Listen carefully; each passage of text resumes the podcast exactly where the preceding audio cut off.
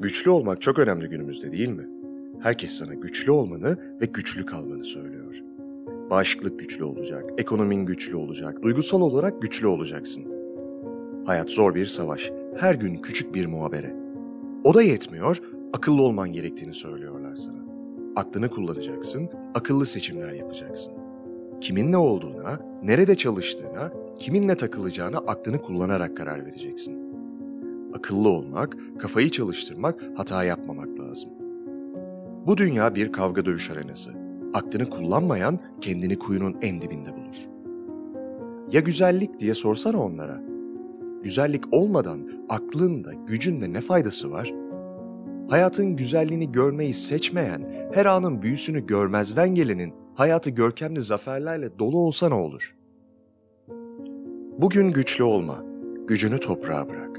Dinlensin, berekete değsin, sonunu hissetsin.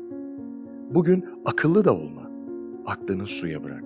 Sarmalansın, sarılsın, enginliğini anlasın.